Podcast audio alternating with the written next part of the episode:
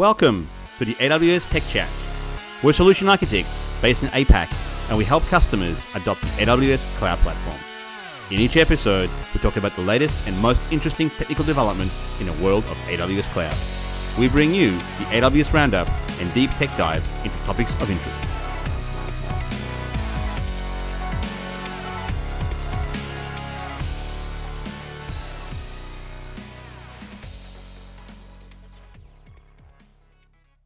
Hello, my name's Shane Baldacchino, and this is episode 47 of the AWS Tech Chat podcast. And today, joining us once again is Gabe Hollamby, who is a senior technical evangelist and all round nice guy. I would normally say, Gabe, it's been a while, but we only saw each other a few weeks ago in Sydney. And I think now you're somewhere on the other side of the world. This might sound like an old video game cliche, but where in the world is Carmen Sandiego or I mean, Gabe Hollamby? Welcome to the show, Gabe. Thanks, Shane. As always, it's really nice to be here and always an honor to be on the show. And yes, you know, look, sometimes I feel just like Carmen Sandiego. Now, some of our listeners might not get that reference. Uh, for those of you maybe who are a bit younger who just didn't play video games when you were a kid, like I, I'm guessing you and I did, Shane, Carmen Sandiego was a video game where you know it would teach us about the world. Uh, you were a detective and you would follow clues and uh, Carmen Sandiego would steal well-known artifacts from around the world. Like she would steal the Sydney Opera House, and you would have to go find it, and you would follow clues like you know, oh, the last time I saw her, she was boarding a plane with a flag that looked like you know blue with a yellow cross in the middle, and so you'd have to like look up clues in your almanac. This is back before the internet, and like you know, that's how I learned a bunch of the flags in uh, different parts of the world. So fun game, uh, but you know, we are. Uh, we are not here uh, to uh, talk about video games. Uh, but yeah, where in the world is Gabe Hollamby? I'm currently recording this from my hotel room in Stockholm. Uh, and you know, speaking of episode 47, uh, 47 is the international telephone country code for Norway, but I'm in Sweden. Well, it was almost an amazing coincidence.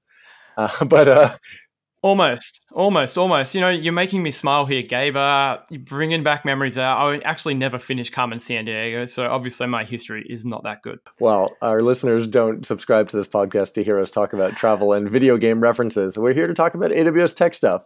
Uh, that we are. and as you know, I think I can do a good job bridging this gap here from Carmen Sandiego to a good topic for today security. So cloud security is the highest priority at AWS. You know, it really is. It's not something that we're just saying here. You know, I can tell you it is at the core of everything we do. And the reality is, in today's modern world, you know, your border is an interface between yourself and the consumer.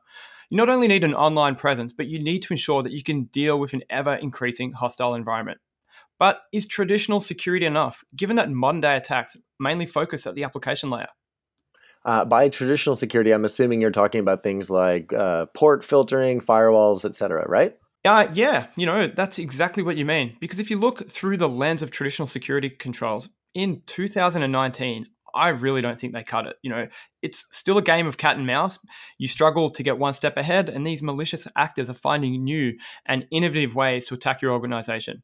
So, by popular demand from a customer of mine who is advancing off her security training wheels, in this episode of AWS Tech Chat, we're going to talk about some of the common attack vectors, specifically AppSec, what their impacts are, and how you can detect and take action via AWS services and turn your defense into an offense. But before we do this, let's quickly talk summits. As Gabe, you're obviously in Stockholm today and in the mix of it. Given you're in the mix of it, I have so many questions here, Gabe but we're time limited and I'm going to keep it to just three. So, okay. question number one I'm sure everyone wants to know what's going on with AWS DeepRacer League and if the seven second record that was set in Seoul is still standing. Number two, how's the vibe in Stockholm with this being the first summit post the 2018 region launch? And lastly, how's your Swedish? well, the last time I was in Sweden, I was 13 years old. Uh, and I still remember all of the Swedish that I learned back then but since I was a 13 year old boy, that means that what I can say in Swedish is like I can count and I can say some very bad curse words. Uh, but I guess one thing that's appropriate for the podcast uh, for your Swedish listeners that we have up there, I can say jag måste gå på toa, which I believe means I need to go to the toilet. On a more serious note to your other questions, uh, yes, today, I'm sorry, yesterday, we had the 2019 AWS Stockholm Summit, and it was really great. Uh, and yeah, the recent region launch that we had is fantastic news, and everyone's very happy about that. And being an AWS Summit, it's a given for me to say that it was a day full of learning with presentations from AWS employees and customers alike. And of course, you know, we had a DeepRacer League on site like we do at all the summits. And I believe the best time we had here yesterday was 8.732 seconds. That's the current preliminary results uh, from a team uh, from a company called Cybercom. And as far as I know, the DeepRacer timing from Seoul is still the time to beat. Do you know different? No, I think that's right. I think, you know, that was in the seven second mark. Yep. So, look, pro- probably a good segue here, Gabe, whilst you're in the mix of Stockholm Summit. We're still in Summit season. Now, I don't want to look too far ahead because, you know, we're releasing new podcasts every few weeks here. And when I check our Summit agenda, there are pages and pages of summits. You know, there are some great pics on social media of the, on the usual AWS channels. You may even see Gabe in Stockholm. Actually, let's make this fun. If anyone does see Gabe, let us know. AWS Tech Chat at Amazon.com, and we'll be sure to send you some swag. Well, fan mail aside, uh, let's look ahead and uh, talk about the upcoming summits. So, we're in Chicago on the 30th of May at the end of this month, uh, a week from today, uh, at least today, the date of recording. And uh, we're also in Warsaw, Poland on the 30th at on the same day. We're in Washington, D.C. on the 11th and 12th of June. And not a summit, but related to the topic of security, our first security focused conference uh, called re:Inforce is happening June 25th and 26th in Boston, Massachusetts. And uh, you know, there's a heap more to go, so everybody should check the AWS events page, which you can find in your favorite search engine. All right. So, Gabe, given you're in Sweden today, will we see you at any of these coming events? Uh, you know, thankfully, I have to say, uh, no. I'm going to be at home with my family in Singapore. May has been a really busy travel schedule for me. I had the Singapore Summit, the Sydney Summit, the Mumbai Summit, and now here for the Stockholm Summit. So I'm going to be taking a very welcome break from travel in June to work on some new content and enjoy being in one time zone for more than a few days straight. I hear you there. All right. So before we put our tinfoil hats on, let's quickly check the news for recent AWS announcements. Cool. On the updates front, we don't have any new regions to announce today, uh, but Hong Kong, of course, was a recently launched region. But we did add another availability zone to both Mumbai and Seoul, which of course lets you architect your stacks for even greater resiliency. And those were launched on May 15th and May 18th, respectively. Uh, both are available in your AWS consoles. CloudFront is in a steady state with 180 edge locations after adding 11 new ones in the last few weeks, which we covered in previous episodes. And I think that's probably the quickest news blurb we've ever had. Yeah, it's definitely up there. I think it's just more time to talk about security, Gabe. And I never actually thought I'd be saying this, but in all seriousness, security, and I can joke around here, it's not a laughing matter. You know, so cloud security at AWS is the highest priority. And today we're going to focus on application level attacks that occur on your systems as security has changed. Yeah, right. That means, you know, we're not talking about firewalls or any of that stateless stuff of yesteryear uh, we're you know firewalls they play their part in your overall security posture but the days of only blocking ports and thinking you're secure are totally done with. Yeah it's totally gabe. You know it's defense in depth. You know if i remember to my past hosting days IIS5 and windows 2000 boy what a headache you know? Yeah even though only port 80 and 443 were open going towards IIS you know but you had FrontPage Server Extensions. That's probably put a few shivers down some of the listeners. Uh, it's definitely caused me quite a few headaches via you know web dev extensions, etc. And uh. today, this is kind of what we're going to do. We're going to address this as a topic. So I think we need to level set. You know, here, Gabe, what is application security? And given your pedigree as a developer, you know, I'm just a hack here. Maybe you might be able to explain to our listeners exactly what AppSec is. Sure. I mean, we can start with sort of a textbook definition of what it means to me. Uh, application security encompasses the measures we take to improve the security of our apps, often by finding and fixing or uh, preventing security vulnerabilities uh, more at the application level, so instead of the network layer. You know, my take on this is that it's all about your app vulnerabilities, which is in your code that lets people gain access to stuff, and that can be pretty serious. Uh, getting that stuff wrong can result in data loss, corruption, disclosure to unauthorized parties, or you know even denial of access in some cases, you know, injection can lead to complete host takeovers. Serious stuff here. And given today we're talking AppSec, I don't think we can have a credible conversation without talking about two things. So that is the OWASP top 10 and CVEs. Yes, uh, those are really, really good topics. And for people who are uninitiated, they might think that that first one sounds like an animal that's going to sting us two acronyms you should be aware of and hopefully being aware and you know embedding security into everything you do will ensure you know you're on the right side of these so look OWASP is not an animal that's going to sting you, but it does stand for the Open Web Application Security Project. And the OWASP Top 10 is a list of the 10 most dangerous current web application security flaws, along with effective methods of mitigation. So we're talking here attacks on web applications via methods such as SQL injection, cross-site request forgery, and so on. So even if you aren't a budding security engineer, it's worth a read to get your head around these threats and how to code defensively so your code isn't susceptible. So being a top 10 list, there are threats that are more common than others, but the number one on the current OWASP top 10 is SQLI or SQL injection. So I'll touch base on what that is later. So that's OWASP, but what about CVEs? Maybe you've heard the term before. Yes, but hopefully not in the context of Shane. Your stack has 11 CVEs. I'd like probably be running around pretty frantically with my hands waving around like, ah, everything's on fire. So, okay, Gabe, what are they? What's a CVE? The CVE stands for the Common Vulnerabilities and Exposures System. Uh, it's a system that provides a reference method for publicly known InfoSec vulnerabilities and exposures. Uh, it's operated by a company called the MITRE Corporation, and they've been cataloging software and firmware vulnerabilities for the last 18 years now. It's a nonprofit company, and they operate research and development centers sponsored by the US federal government to identify and catalog vulnerabilities in software or firmware into a free dictionary for organizations to improve their security. I think the point worth emphasizing here is a catalog slash dictionary. Call this anything you want, but you know, I call it a standard. You know, all security vulnerabilities that are identified by very, you know, clever security researchers are now disclosed in a pretty standard format. Yes, and what's nice is it gives us a common vocabulary to make sure when we're talking about problems, we're assessing the, the same one, right? So every CVE gets its own ID. Uh, obviously, CVEs like they list a product, they list a score that talk about the severity of the CVE, and that score is made up of metrics like the impact and an exploitability score. Yeah. So if I'm following here, something may be pretty easy to exploit, maybe say a cookie injection to change some text on the UI, but it may not have a huge impact.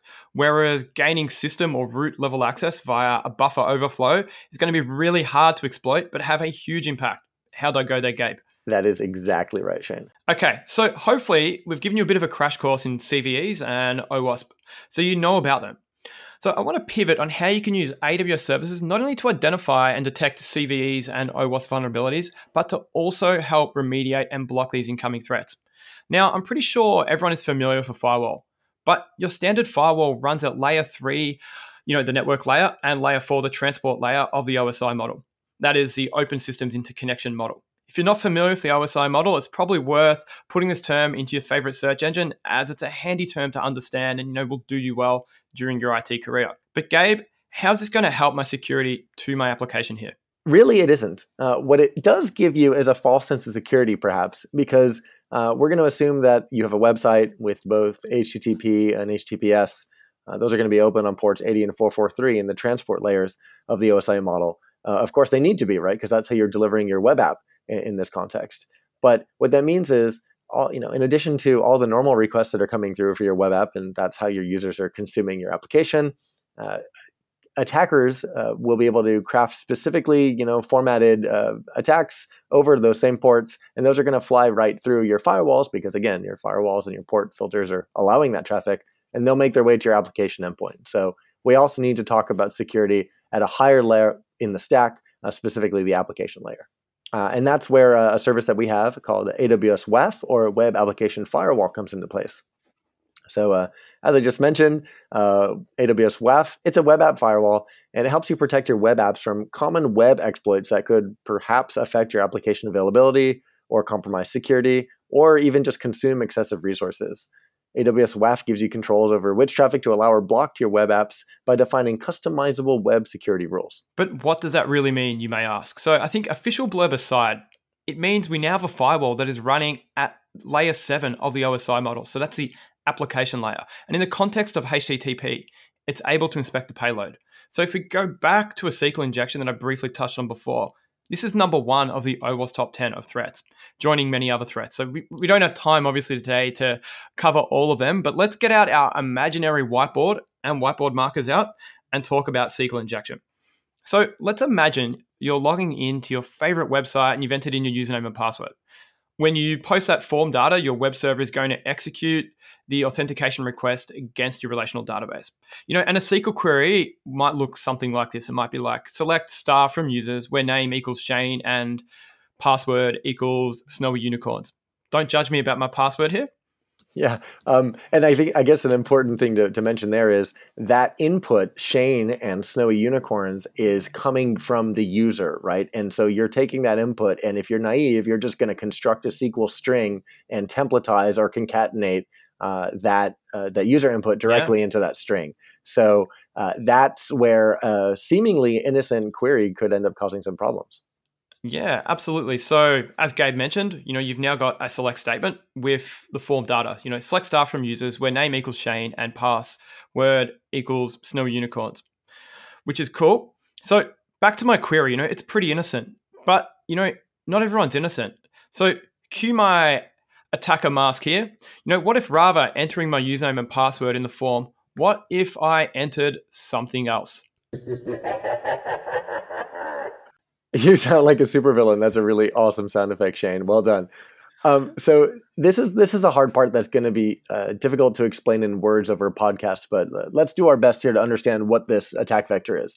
So in a normal SQL statement that you know you would generate in your application to talk to your database, there's no problem. We're taking the username, uh, you know, select star from users where name equals blah and pass equals blah, and instead we want to inject some special punctuation into that same string so that we make it look like two statements perhaps instead of one. Uh, so I might say, you know, select star from users where name equals Shane and password equals snowy unicorns. And then I might have a semicolon. And then I might say, uh, you know, select star from users end. Or, you know, I might issue an update statement instead as a second statement, like, uh, you know, update user set admin equals true where username equals Shane. And then suddenly, if if my uh, SQL string is getting passed directly from my user input. So if you know if that whole thing was my username, then suddenly I'm causing more SQL statements to execute against my uh, application, against my database rather, than what I intended to, and I've got some serious problems. Yeah, you do. And look, if you're a developer or DBA out here, you know this basically means you've just been owned. That query is going to return, you know, potentially more than what it needs to. It could be all usernames and passwords. You know, it's going to be treated as SQL. So, you know, initially you're trying to pass text in, but you've escaped it. And, you know, you are now being able to execute SQL queries against a database engine. Now, that was a really simplistic example. And obviously, you know, this requires a lot of massaging to return as HTML, but that's the basic mechanisms of SQL injection. Yeah, and you know, Shane, I know that you've been around the world of the delivering a similar talk about this and other topics as well. Yeah, look, it almost seems like yesterday, but I spoke about SQL injection in a talk called Self Defending Borders. Pop that into your search engine. You'll probably see posts, YouTube videos on this session, and the odd slide share with a few different incarnations from very dev focused sessions through to more security theme talks. Check it out. Hopefully, you can learn a trick or two. What it does cover is SQL injection in detail. So, if you want more information and then what we've been able to convey today with our virtual whiteboard, I encourage you to seek this out. So, back to SQL injection. You know, you've just got owned.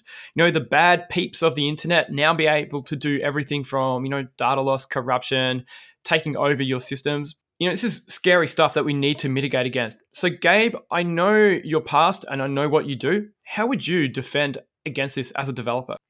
So, the first thing we should do is validate our input, right? You should do that no matter what, whether you're using AWS WAF or not don't trust client input. So make sure that you have some sanitization layer that's going to sanitize that input. But you don't even need to worry about detecting and blocking this. We can even prevent it from being posted to our web app. Uh, so client and server side validation is just good coding hygiene. Uh, many IDEs will have static code analysis that can pick out these things. Uh, so I mentioned user input sanitization already, but uh, AWS WAF can actually detect these kinds of things coming into our application and even prevent them from landing in our application. So that's what good looks like. But unfortunately, you know, many OWASP vulnerabilities simply get missed and pushed out into the wild, you know, also known as production. So what do you do? Well, on the AWS side, you can leverage AWS WAF here. And there's a few things you can do with AWS WAF. So AWS WAF is going to let you create rules to filter web traffic based on conditions. So that could be as simple as you know an IP address, values in a HTTP headers, body, maybe custom URIs. But that's pretty simplistic blocking IPs and user agents, you know, and it's really an end game. So with WAF, you can leverage rule sets, you know, and one of the predefined rule sets is an OWASP top 10 rule set. So in the case of SQL injection, you know, cross-site scripting or any of the other OWASP top 10s, you're going to be able to detect and take programmatic action, which in most cases is going to be a block. But it gets better. So there's also managed rule sets out there. So a few episodes back, Pete and I talked about WordPress well, you guessed it. There are managed rule sets from well known security vendors from the likes of Imperva, Fortinet, F5, Trend Micro, and so on that you can subscribe to, and they are automatically updated by the sellers as new vulnerabilities, CVEs, and bad actors emerge. So you might be able to get a you know a managed rule set for a WordPress or Joomla site here. So you know really targeted and are going to be constantly updated.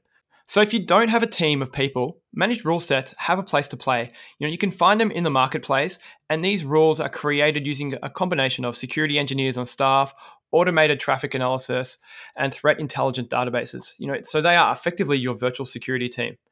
And if I was running WordPress, Joomla, or any other well COTS application, personally, this would be something I'd be seriously looking into.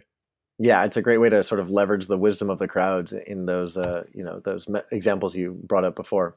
And you know, from a dev perspective, it includes a full-featured API that you can use to automate creation, deployment, and maintenance of these web security rules. Uh, so you can tie that in with your DevSecOps toolchain of choice. Uh, there's CloudFormation support, and we have sample templates that let you describe all the security rules. So it's actually really easy to get started. And uh, I guess speaking of getting started, how does one implement AWS WAF? You're probably asking. AWS WAF works with Amazon CloudFront, and you tie it to a CloudFront distribution, or at least that's one way you can use WAF. So let's quickly talk through that WAF request process. A request gets made for a resource, and let's say that resource is being fronted by Amazon CloudFront. Uh, so CloudFront checks to see if the incoming request needs WAF inspection. Let's assume it does need inspection. Well, then WAF is going to look at the rules that it has and the payload of that request and ensure that none of that stuff is matching against its rules. Uh, and if it does match, it will take some action. Uh, if it matches a block condition, CloudFront uh, will deliver an error page with a status code of your choice. Yeah, so you can actually play with your bad actors. You know, send them back a HTTP 200 if you want.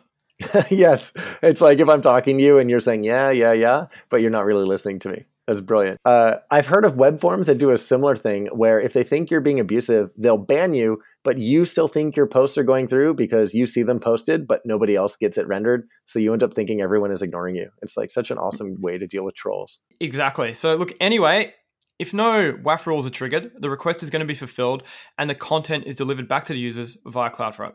And whilst the request is being fulfilled, metrics are being sent back through to CloudWatch, to which you can leverage to either create a feedback loop within your DevSecOps toolchain or for reporting purposes.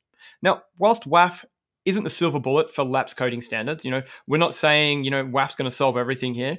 What it is going to do is help buy you time. It's going to plug those gaps whilst the root cause is either being resolved by developers or a new version might be released from your software vendor. Yes, and uh, sort of as I hinted at above, in addition to CloudFront, WAF is also integrated with API Gateway, which might be news to you if you've been using WAF for a while because we got API Gateway integration November of 2018, so not that long ago. And one cool thing you get out of the box with that is request flood protection. So you can configure a max number of incoming requests allowed per IP address within, say, a five minute period. And after that threshold is breached, additional requests from those IPs are going to get blocked until the request rate falls below your threshold. So that's pretty cool too. Uh, and so you might be wondering, okay, well, how much does AWS WAF cost? Pricing wise, at the time of recording this podcast, uh, AWS WAF charges $5 per web ACL or access control list per month, $1 per rule per month, and 60 cents per million web requests parsed. So it's a pretty affordable uh, service, especially when you consider the amount of peace of mind you're going to get for this. We just spoke about OWASP type vulnerabilities, what they are, and how you can mitigate them either by you know better coding standards or by leveraging a layer 7 firewall such as AWS WAF. But we also, you know, in the lead up here, spoke about CVEs, which are a catalog of software and firmware information vulnerabilities. So you have your software deployed, and we have CVEs. You know, there's kind of a missing link most applications aren't like an OS, you know, that we're used to today, you know, or maybe even with your phone to push updates. They simply don't get updates and it requires you to patch them. You know, we need to shorten the feedback cycle from published CVE to being notified of vulnerabilities. Yeah, you do know there's a service for this from AWS, right? Yeah, but look, don't ruin the suspense and theater here, Gabe. Okay, okay. Well, I guess I've ruined it, Shane. Yes, there is a solution here. It's called Amazon Inspector. Amazon Inspector is an automated security assessment service, and it helps improve the security and compliance of our apps that we deploy on AWS. So it solves this feedback cycle dilemma by automatically assessing application hosts for exposure, vulnerability, and deviations from best practices. And when I say hosts, what I mean is like your EC2 instances. All right. So it's parsing your software stack for known CVEs. Is that what it's doing? Yeah, kind of. It's scanning your EC2 hosts and the packages you've installed there for known CVEs. Uh, so it doesn't look at your application code itself for vulnerabilities, uh, but even just what, what we said above kind of downplays what Inspector does. Uh, if we zoom out a bit and talk about it at a high level again, Inspector produces a detailed list of security findings prioritized by the level of security. So these findings can be reviewed directly as part of a detailed assessment reports, uh, which are available via the Amazon Inspector console or API. Uh, Amazon Inspector security assessments basically help you check for vulnerabilities on your EC2 instances. And as I mentioned with CVEs above, Inspector assessments are offered to you with predefined rules packages that are mapped to these common security best practices and known vulnerabilities. Obviously, that was a bit of a sticker description, so let's keep it real. You know, as a developer or IT pro, here's a real example in layman's terms of what Inspector does. So, Inspector is going to check your EC2 instances to see if they should have access to internet. It could check for remote logins being enabled or if a vulnerable software version is installed via CVEs, or if the OS configuration meets a CIS or Center of Internet Security standards for all Windows and Linux flavors. In short, I like to think, you know, Inspector is highlighting weaknesses within your security posture. Now, that was a pretty le- high level overview, but it wouldn't be tech chat if we didn't explain this in detail. So let's talk about what I would want to know and how I need to wire this up. So, how this works is Inspector consists of a multi dimensional approach. We push an Amazon developed agent that is installed in the operating system of your Amazon EC2 instances, and also a security assessment service that uses telemetry from the agent and AWS configuration to assess the instances for security exposures and vulnerabilities. So, I want to caveat here that Inspector only works on supported operating systems. So, check out the documentation, but really, you know, if we don't support it, I would probably question your SDLC and general hygiene. As a basic rule of thumb, the inspector agent works on all EC2 instances that run 64 bit, x86, and ARM OSs that are maintained by the vendor. So if you're getting a bit upset that you can't use Inspector on your Windows 2003 server, I'd probably suggest you've got bigger issues here. Again, see our doco for the specific OS types and versions. Yes, and you know, just to save our listeners a trip to the docs, uh, a lot of popular OSs are covered. Amazon Inspector handles Ubuntu LTS versions 14, 16, and 18, Amazon Linux, Amazon Linux 2, recent versions of Debian, Red Hat Enterprise Linux, and CentOS, uh, and of course, Windows Server 2008 R2, several versions of Windows Server 2012, and Windows Server 2016 base. But moving on, uh, you've got this agent installed on your EC2 instance for Amazon Inspector. This agent is going to hook into an assessment template. An assessment template is this configuration that you create in Amazon Inspector to define your assessment run. This assessment template includes a rules package against which you want Amazon Inspector to evaluate your assessment target. The duration of the assessment run, SNS topics which you want Inspector to send notifications to about you know when it's running and what it finds, uh, and Amazon Inspector specific attributes, which are key value pairs that you get to assign to findings generated by the assessment run. Uh, that was a mouthful, but uh, I think we can you know explain it a little bit more. So a template can include a rules package, which is a collection of security checks that can be configured as part of an assessment template uh, and assessment run. Amazon Inspector has two types of rule packages the network reachability rules uh, that check for network accessibility of your Amazon EC2 instances, and host assessment rules that check for vulnerabilities and insecure configurations of the Amazon EC2 instance. Host assessment rules include common vulnerability and exposures, uh, the CVEs, the CIS, the Center for Internet Security, operating system configuration benchmarks, and security best practices. Ah, there's our link back to our CVE story. And the last part of the puzzle here is the assessment run, and it executes Gabe? The um, assessment template. Full marks. Like I knew we brought you back on this show for a reason here. So, look, the run executes the template, and it's really the process of discovering potential security issues through the analysis of your assessment target. The run will look at the configuration, installed software, and behavior against specified rule packages. If a network reachability rules package is included, Inspector analyzes your network configurations in AWS to find accessibility of EC2 instances over the network. If the inspector agent is installed in the instance, the agent collects and sends on host software and configuration data. Next, the inspector service analyzes the data, compares it against the rules package specified. A complete assessment run produces a list of findings for potential security issues. And lastly, a finding is a potential security issue discovered during the assessment run of the specified target. Findings are displayed in the inspector console, or you can tr- retrieve them through the API and contain both detailed description of a security issue and I think most importantly, the recommendations on how to fix it. So, Shane, I think you've asked me your fair share of questions, but let me turn the table here. Which on host software packages can inspector analyze for vulnerabilities? Ooh, good question here, Gabe. Right. So, Inspector finds applications by querying the package manager or the software installation system on the operating system. So obviously that's going to be different between Windows and Linux. This means that software that was installed through the package manager is assessed for vulnerabilities. So the version and patch level of software that is not installed through these methods is not going to be recognized by Inspector. So for example, you know, if you've installed a soft piece of software via, you know, apt, yum, or the Microsoft installer, that's going to be assessed by Inspector because it knows about it. But you know, software installed through you know the old uh, make config, make install, or binaries that you've downloaded and put somewhere will not be assessed by inspector. Keep them coming, Gabe. Okay, fine. How does the scheduling work?